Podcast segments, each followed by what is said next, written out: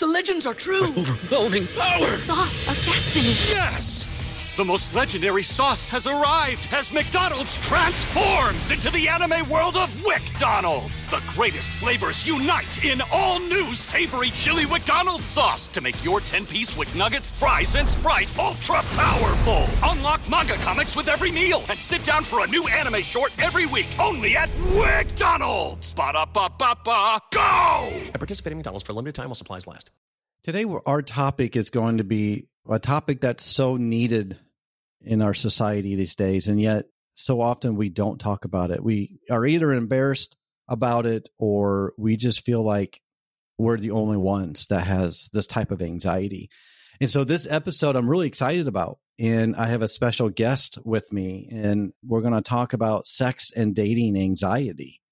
That is a huge topic. And so we're going to talk about that and do a deep dive and and what to do about it. So sex and dating anxiety and what to do about it with David Khalili coming right up. Oh, don't worry about today or things we cannot change. It's over. The past we can erase. And welcome back to the Mental Health Today Show. My name is John Cordray. I am a licensed therapist and the host of this show, and I am so glad that you're back. If you're new, welcome. Glad to have you to the show. If you've been around for a while, I'm always glad to have you. If you get a minute and you're able to, I would love for you to go and subscribe to the show and maybe even give a rating and a review. That really helps the show, and uh, more people are able to see it. Well, I am really excited about this. I want to talk to you about my special guest. We are going to be talking about sex and dating anxiety. And so I want to talk to all you parents. This is not a rated X or even a rated R, but we are going to talk about sex.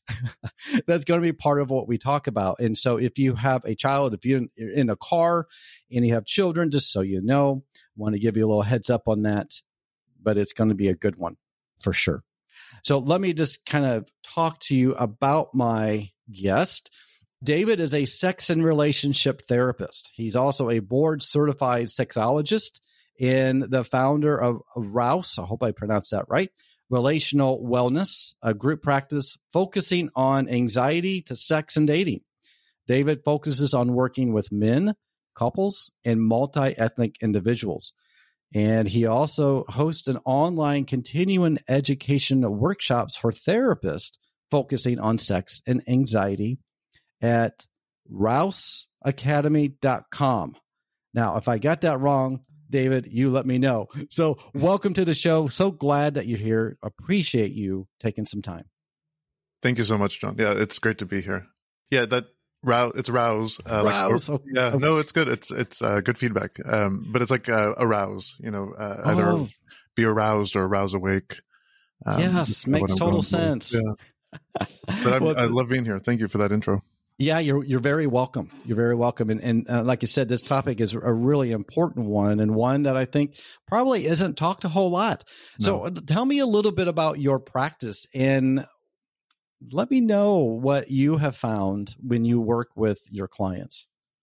Great. Yeah. So I've been in practice for a little over ten years, and I've been in sexual wellness for about twenty years. I worked at uh, sex shops, or as they like to call adult boutiques, Uh, in Texas and California, and kind of got some information there working with customers. And also uh, I was a, a book buyer, so I was kind of selecting the books that we would be presenting there, and then went into academia, left academia, and now I'm, uh, you know, trained as a therapist.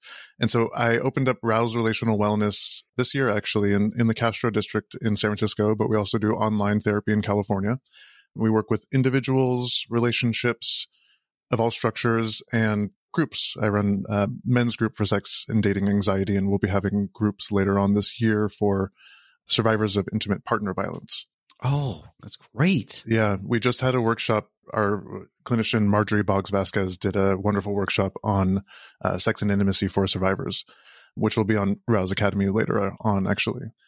So yeah, that's our, like, our main focus. We want to be the place that people can trust and go to for tackling or understanding how anxiety, trauma, things like that have affected their relationship to sex and gender. We really just want people to feel less shame and less anxiety about who they are and how they are and what they like, and really address what they need. I think, you know, we can easily fall into a trap of, you know, what we should be, or feeling like we're too much or not enough. Mm. And so we want to offer different avenues of treating that anxiety to, to build up the confidence, to build up the knowledge of who they are as people and, you know, how they want to operate their relationships or what values they want to work on or identify. Yeah. And so, yeah, we have a couple of different approaches. One is, you know, kind of uh, solution focused. And another one is, you know, looking at kind of the background, their, your, your relationship history, your childhood history, seeing how things have been kind of impacted in your present day. Well, I think that's awesome.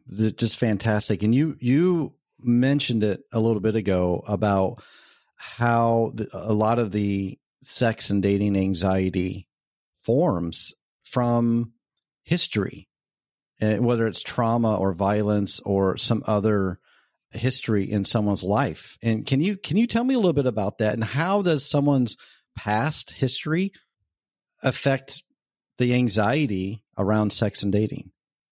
Yeah, that's a great question. So, you know, one thing that I really like to tell people is the more that I learn about our nervous systems and how they develop over time, how they react to trauma, how they react to safety or to threats, and how our nervous systems then kind of keep hold of that, the more I have respect for people that are actively trying to work on their nervous systems and actively trying to work on their trauma and their anxiety and uh, their sense of safety, because it's a lot of work. It, you're you're contending with a, another part of yourself that you kind of have communication with, and you need to develop a more robust communication style or a healthier relationship. I like to say, like, I want to build, help you build a relationship with yourself, with your sexuality, with your nervous system. And so people with the trauma history, I guess to put it from like a, a nervous system point of focus is, and a relational attachment-based focus is their their attachment style, their nervous system, their psychology. Uh, as they develop, as they get older, they're learning, you know, who to trust, how to trust, who's safe, and when they're safe. And if they're getting repeated experiences that things aren't safe, or it's only safe under certain circumstances, or what have you, then, you know, their body, their their mind, their ways of relating to people adapt to that so that they can actually get safe, that they can be protected.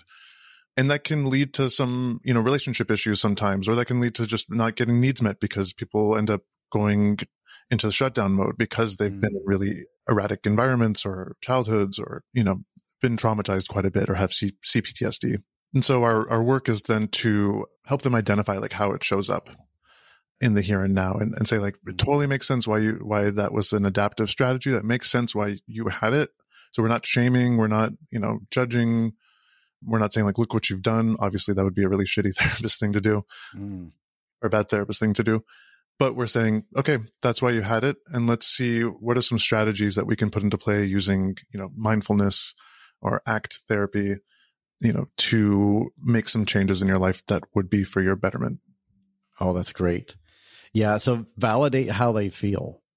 So yeah. We're not invalidating, because they're already embarrassed, aren't they? When they, when they, by the time someone comes to you and they admit that they have some anxiety around sex, yeah, there's a lot of shame already there. Yeah. And to validate that, that is, you know, it makes sense that you feel that way, but you don't have to feel that way. Right. Yeah. You don't have to feel embarrassed about your desires. You know, we can look at how they may show up, or, you know, I think there's a great, there's a great book called uh, Tell Me What You Want by Justin Lay Miller. Uh, he's a, a researcher and psychologist at the Kinsey Institute in um, Indiana University. And it was the largest study since the Kinsey study. It was about three thousand people. And uh, they studied people's fantasies. Hmm. And it, it's a great book to just show the normalization of fantasies and the different fantasies that people have. And a lot of those fantasies, people think, you know, they're weird for having them. And then they end up getting some shame or anxiety around it. And then they don't share it with people or their partners. And then they don't get their needs met. And what I really like about the book is that these fantasies are totally normal. And actually more often than not, people have them. Mm-hmm. And just because people have fantasies doesn't mean that they want to act out on them. And so just to kind of like that type of education also, and de-shaming can go a long way. Well, that is, uh, that, that is a great thing, because there is a lot of shame in, yeah. in around this.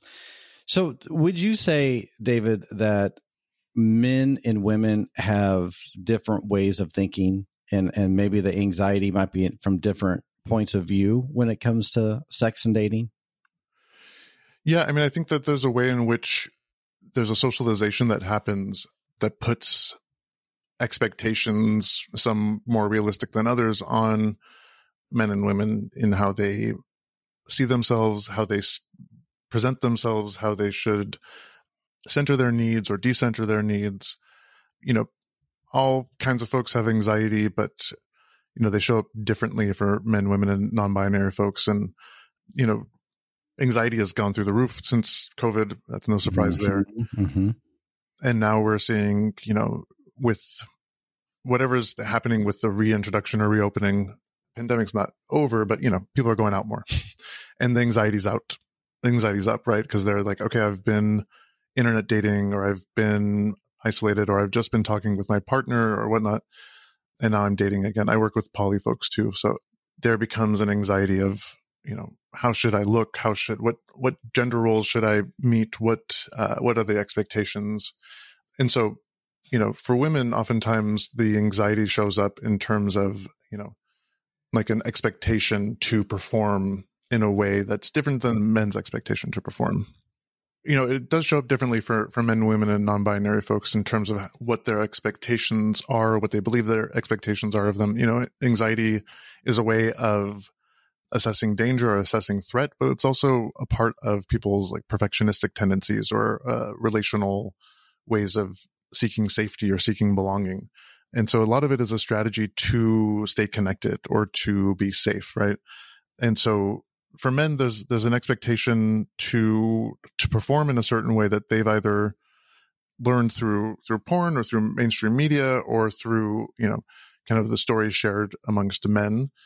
And those stories don't entail, you know, ups and downs, as it were, of of sex and, you know, having different desires, having desires outside of your genitalia, you know, being okay with, you know, there being focus outside of just, you know, getting hard and having sex. Mm-hmm. And, and women, the, especially for straight women, they're told that, you know, they should decenter their pleasure and put it on for men. And then, you know, kind of create this performance or this dynamic where it's centering the man's pleasure.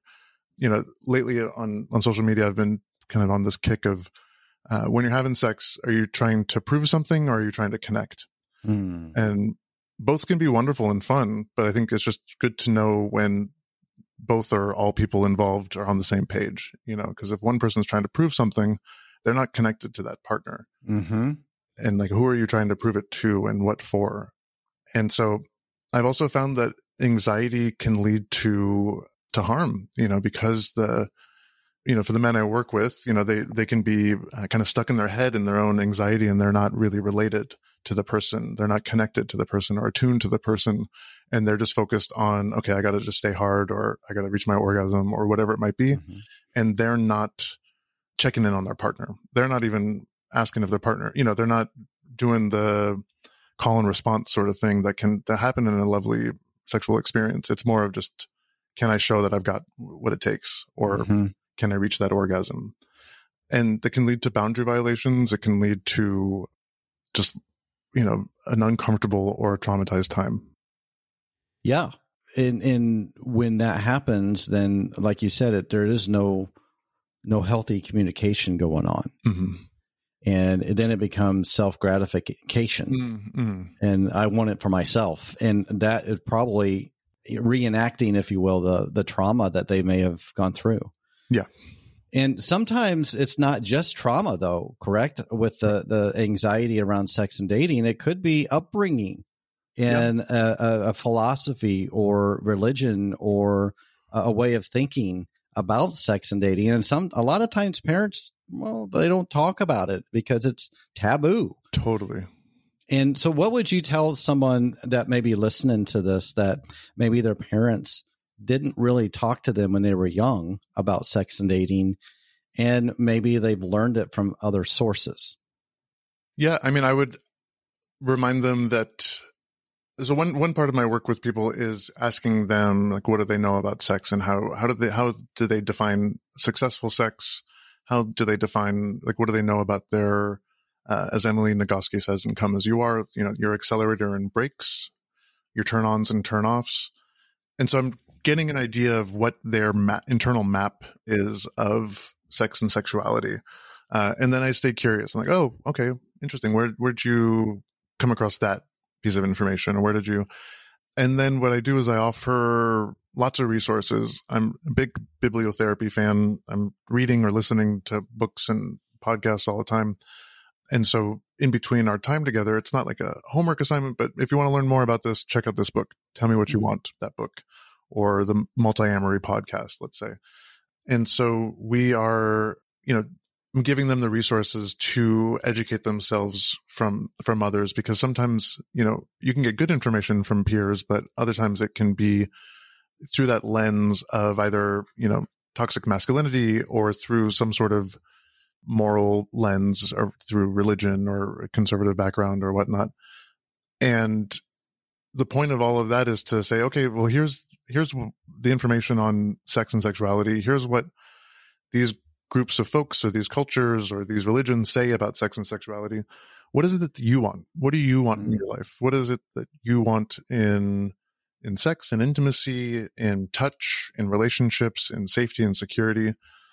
You get to decide that. You're a whole human being. You've got a beautiful body.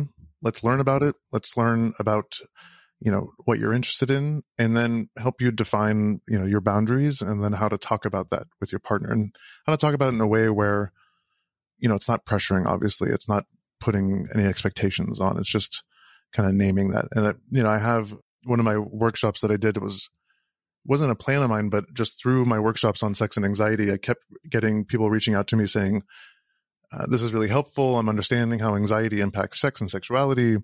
Getting some like mindfulness strategies, but how do I talk to my partner about this? How do I open up to my partner about my anxiety? Or how do I open up to my partner about, you know, what it is I need to help me with my anxiety? And so I have a workshop called Talking About Performance Anxiety on um, Rouse Academy. And it's just a way to kind of use some dialectical behavioral therapy techniques to ground yourself, to identify your values and, you know, your mission, let's say, in that conversation, and then to say it in this really, you know, nonviolent communication sort of way of just kind of naming the facts of how anxiety shows up for you and where it comes from. And so it's, you know, people talk about therapy being reparenting quite a bit. And like, this is, I guess, one part of parenting is teaching about sex and helping them find stuff, find information on their own, because in some ways we can be a parent to them and they don't really want to share too much with us. You know, it is still a privacy thing. And I guess one last thing is I totally normalize, you know, I've, I can talk openly and easily about sex all day and night, and I, I do, but you may not have that same comfort. And so I totally understand that we're just meeting. While I may be ready to hear everything, you may not be ready to open up that much to me. And so I recommend that, you know, you tune in with yourself and see what feels good enough to share with me right now. And then we can always work up to it. Hmm. We'll be back after a quick break. Hi, this is Ross, the host of Smells Like Humans. Each week, we talk about the curious things that people do. This show is for you when you're in the mood for unscripted, lighthearted conversation, personal stories, and just a smattering of psychology and information you can use. I promise we will make your day pass a little faster and put a smile on your face. Sometimes silly, sometimes serious, but always fun. Please join us, because no matter who you are, we all smell like human. Please follow the link in the show notes. I, I really like that. It's it's the it sounds like you encourage people to normalize it. It's okay to feel the way you do. But we also want to communicate and open up about it and validate one another. Mm-hmm. And it's it's kind of like um, it is a relationship, but it's it's almost like a dance in a way. Yeah. Right. And and you have to open up and communicate with one another in order to dance. And uh, this mm-hmm. is very, very similar to that. What would you say, David, would be a common thought? So when you have a client that comes to you, maybe for the first time, maybe for the first session, what would you say has been a common thought either from men or women, or maybe it's common with both, uh, when they first come in and they talk to you about this? Because I would imagine they come in to see you with a lot of shame and guilt. Yeah. I mean, it's of so much as the, am I normal? And yes, the answer is yes. uh, you know, it's very, I think that's like the more, it's the common thing, the normal thing is to worry that you're not normal. And we've just, it's such an inside job that we've been, you know, we've internalized these, the moral messages that, you know, sex is bad, pleasure is bad, all within consent. And I think that's the thing is, I think some of the messaging that was intended to protect people around consent and all that, some people have internalized it to then just be like, all sex is bad, you know, or all sex mm. outside marriage is bad. And so, yeah, I mean, you know, this is kind of a slight tangent, but, you know, one principle that I work from is this sexuality psychologist and researcher, Gail Rubin, from the eighties, she wrote an article called The Charmed Circle, where she talks about how, the, you know, um, how sex and sexuality is made into a hierarchy. And so people that are in the charmed circle are the people that are seen as like the quote unquote normal people, the people that uh, meet the mainstream standards, that meet the the moral expectations of, you know, heterosexual, don't have sex for money, only have sex for procreation, don't engage in, you know, oral or anal sex, those kind of things. And then anyone outside of that is the, you know, the outer limits. And, you know, my work is to tell people that are in the outer limits that as long as consent is involved and you're aware of why you're doing it and what you're doing it for, then, then have at it, man. You're have a good time.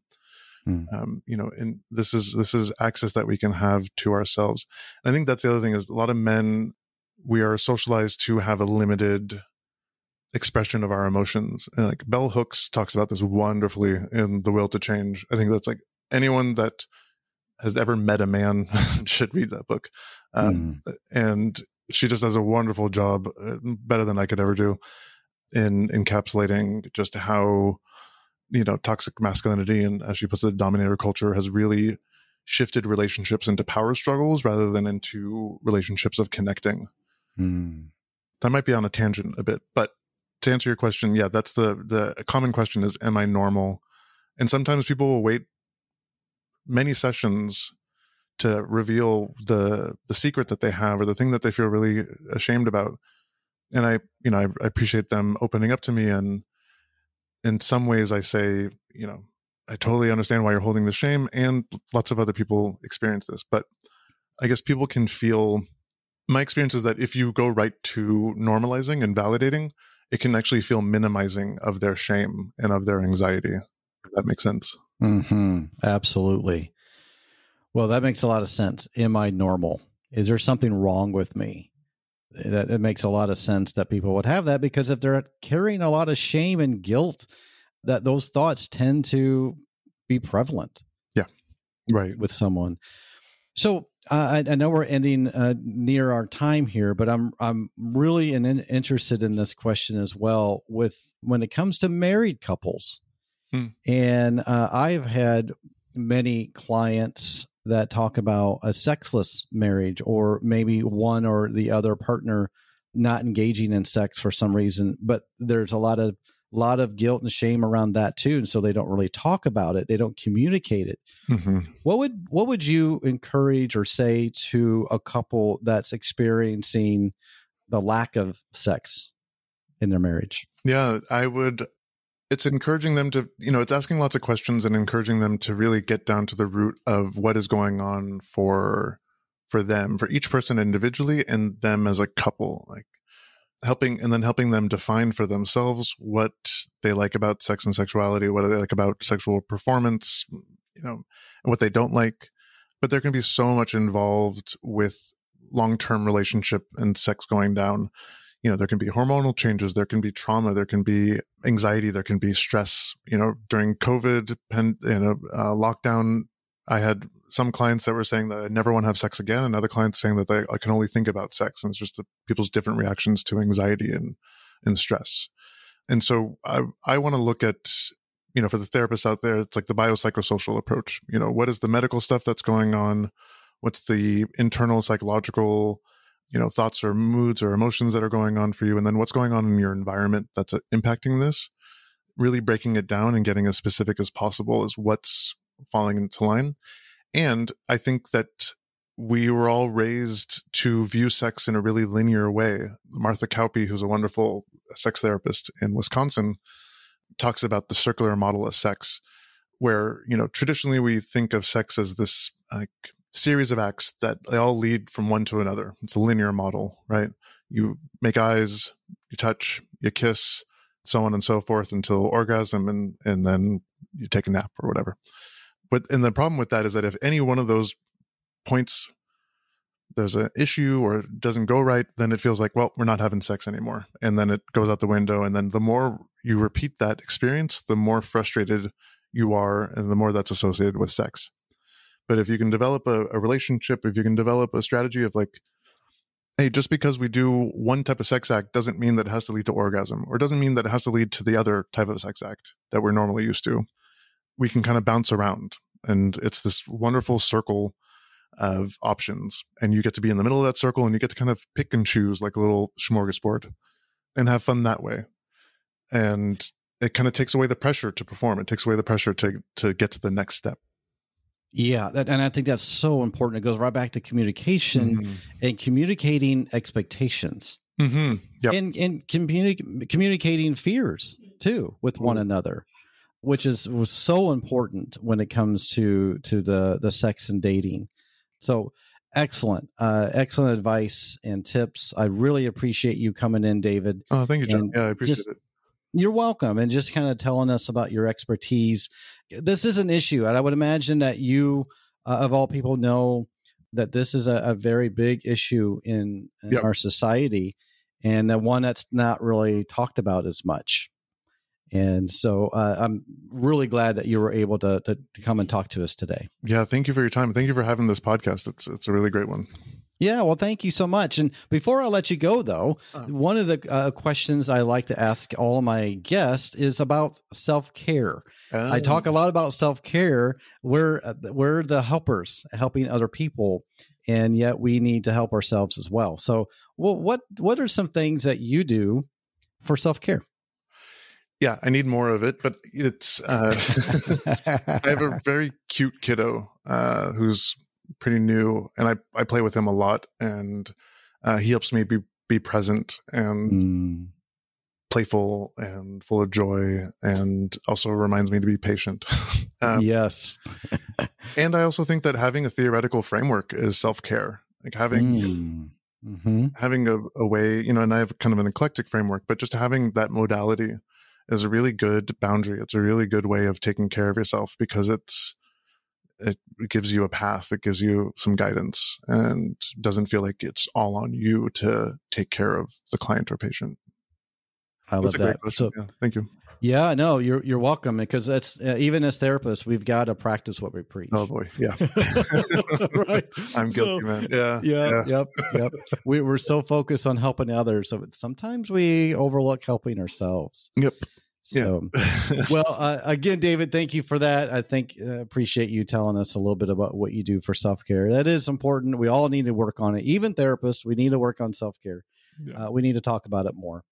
So uh, that's really all for this episode. Thank you so much for listening. If you want to find out more uh, about what David offers, uh, go to rouse academy dot com.